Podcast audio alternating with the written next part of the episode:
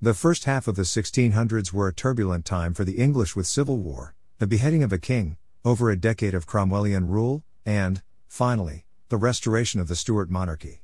The Royal Collection Trust has forged through their huge hoard of paintings to put together an exhibition to illustrate the restoration of the monarchy and the rule of Charles II, 1630 85. Charles II, Art and Power, held at the Queen's Gallery, Buckingham Palace, celebrates the resurgence of the arts in England, reinforced by Charles II's position as king. The colorful court life was a stark comparison to the dreariness of the Republic with a rise in paintings and rich materials, and the reproduction of regalia. Charger 1680 to 1700 Faience. The exhibition starts off with a look at the final moments of Charles I's life, 1649 before he was committed for treason and beheaded in January 1649 outside the banqueting hall in Whitechapel.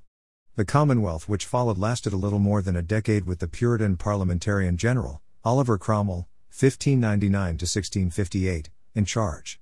The remaining Stuarts were forced into exile, resulting in the story of the oak tree, which was where part of Charles II's mythology arose from. After the Royalists lost the battle, the son of Charles I spent a day hiding in a great oak tree at Boscobel House in Shropshire. Commemorative wares, such as the dish on display, were sold in honor of his bravery after the restoration of the monarchy. Charles II's coronation took place on 23 April 1661 and was the most extravagant since Elizabeth I the century before. During the Commonwealth, most of the ceremonial items needed for the inauguration had been sold or destroyed, therefore the jewel house needed to be replenished and royal regalia remade. A number of these items are on display in the gallery and a few are still used today in royal ceremonies. A particularly noteworthy piece of regalia is the collar and badge of the Order of the Garter designed by Sir Robert Vyner, 1631 88 specifically for Charles II's coronation. It is made from gold and set with 20 large and 100 small diamonds. Alms dish, 1660 1, Henry Greenway. Sir Robert Vyner, 1631 88 Collar and badge of the Order of the Garter badge 1661. Collar circa 1685. Charles II's reign was not the only change affecting England in the mid 1600s, the restoration of the monarchy occurred simultaneously with the development of print production. As a result, Charles II was the first king to include prints in his growing art collection. Artists also converted portraits of the monarch into printed versions, which, although he never owned himself, are featured in the gallery. Two prints of portraits by Sir Peter Lely, 1618-80 show the difference between two printmaking techniques. The first is an etching produced by Peter van der Bank, 1649-97. The majority of early prints used this method in which a painting was carefully copied and etched onto a metal plate and covered with ink in order to transfer the drawing onto paper. The second, similar portrait was produced by Abraham Blooteling, 1640-90 by a process called mezzotint, halftone. Unlike its forerunning techniques, Mezzotint avoided the line marks that cross-hatching caused and produced high-quality, tonal images instead. Peter van der Bank, 1649-1697, after Sir Peter Lely, 1618-1680, Charles II dated 1677 engraving. Abraham Blooteling, 1640-90 after Sir Peter Lely, 1618-1680, Charles II circa 1680-90 Mezzotint as well as portraits of the king, his wife and mistresses, of whom he had many, were also the subjects of detailed prints. These were adapted from paintings by various artists, however, Charles II never owned them himself. The benefit of printmaking was that several copies of the same image could be made at once, thus lowering the cost, making them affordable to members of the public. Many prints found themselves pinned on the walls of taverns and coffee shops where they could be appreciated by the masses and demonstrated the shop owner's loyalty to the royal family. The prints that Charles II did collect had a more functional nature. A particular print worthy of note was a map of London that revealed the damages caused by the Great Fire of London. The fire broke out on Sunday 2nd of September 1666, only a few years into the king's reign. Instead of fleeing for safety, Charles found himself standing before the heat of the flames, helping and overseeing the extinguishing of the destructive inferno. Shortly after the three day long blaze, Charles commissioned his scenographer Wenceslaus Hollar, 1677 to produce a detailed map revealing the buildings that had succumbed to the devastation. With the aid of the map, plans to rebuild a better, safer London was initiated and conducted quickly and efficiently. Wenceslaus Hollar, 1607 to 1677, London after the fire. Due to printmakers' abilities to produce numerous copies of one item, illustrators and writers took full advantage in order to send their work out to a much wider audience. As a result, many satirical pieces began to arise, including the farcical The Horrid Hellish Popish Plot, 1682. With illustrations by an anonymous artist, the broadsheet attempted to mock the printed account A True Narrative of the Horrid Plot and Conspiracy of the Popish Party, Oates, 1679. The Popish plot was indeed a fictitious conspiracy concocted by Titus Oates, 1649 1705, in an attempt to accuse Catholics of conspiring to assassinate Charles II. The broadsheet owned by the Royal Collection Trust likens Oates' testimony to the false witnesses who testified against Jesus Christ and included illustrations that resemble Judas Iscariot's betrayal. It is not until midway through the exhibition that the artworks begin to describe and reveal the actual life and reign of Charles II. The restoration of the monarchy not only reverted England to its kingdom status, it essentially rebooted the lives of the royals. Just as the royal regalia previously mentioned had been destroyed, so too had the former residences, palaces, and castles belonging to the first Stuart king. As a result, only Whitehall Palace and Hampton Court, which Cromwell had commandeered for his personal use, remained in functioning order. Unfortunately, funds were low, and with many things in need of replacing, only Windsor Castle was rebuilt during Charles II's lifetime. Of course, Windsor Castle has been revamped since the Stuarts were on the throne, however, watercolor illustrations by Charles Wild, 1781 1835, reveal what the interior of the castle looked like after Charles' renovations.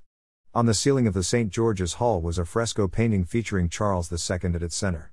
All that remains of this fresco is the head and shoulders of the king, which somebody had the foresight to rescue and preserve. Antonio Verrio, c. 1639 1707, Charles II 1684. Charles Wild, St. George's Hall, Windsor Castle. Charles II was a significant figure in the resurgence of arts and could often be found surrounded by beautiful women, actors, scientists, and poets. His passion for the theater re established the playhouses which he and his court would regularly attend. This also marked a significant turning point in stage production. For the first time in history, women were allowed to act on stage. Previously, female parts had been performed by young male actors, but now women could take those positions themselves, including one of Charles' longtime mistresses, Nell Gwyn, 1650 87. Being a great encourager of the arts, paintings became an expression of power for the monarch and his family. Not only did he own paintings of himself and his wife, he had all his mistresses painted as well.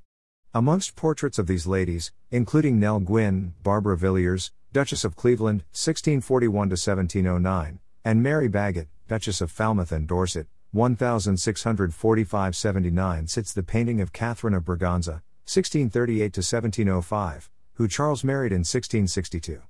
Less alluring than her husband's lovers, Catherine is depicted as a shepherdess, complete with a little lamb, which may have been a reference to the children court and society hoped for her to have.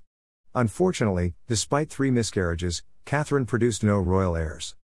The most significant portrait in the collection is without a doubt the king himself, painted by John Michael Wright, 1617 Featuring heavily on advertisements for the exhibition, this recognizable portrait is of a formidable size and is an outstanding piece of artwork. Charles II sits on a throne wearing the royal crown and is dressed in parliamentary robes over his Order of the Garter costume. In one hand he carried the orb and in the other the scepter, both of which were made by Sir Robert Vyner for the king's coronation. The colors and pose of the sitter are similar to portraits of past monarchs, thus conveying the continuation of the royal line.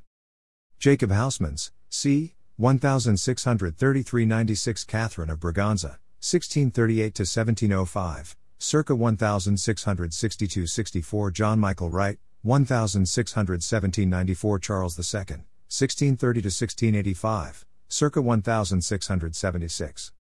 Walking around the gallery, looking at the members of the royal court, it is easy to think of these historical figures as a form of still life, to be studied at a distance like precious objects in a museum.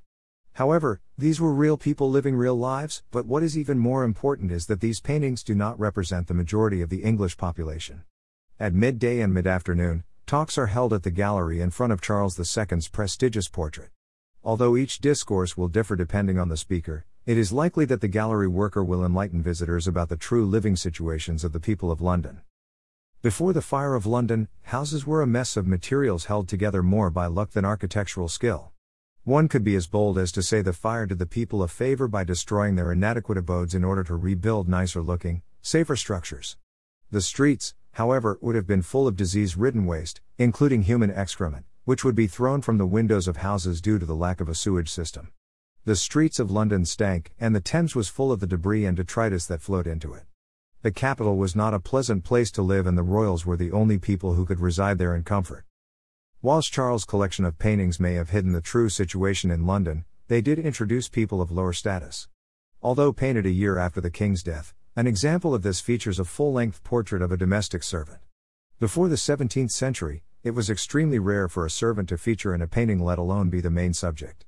Bridget Holmes, 1591 to 1691, was painted by the artist John Riley, 1646 91 when she was at the ripe old age of 96. She had already served both Charles I and II and was now the necessary woman of James II. She would later serve under William III until her death at the age of 100.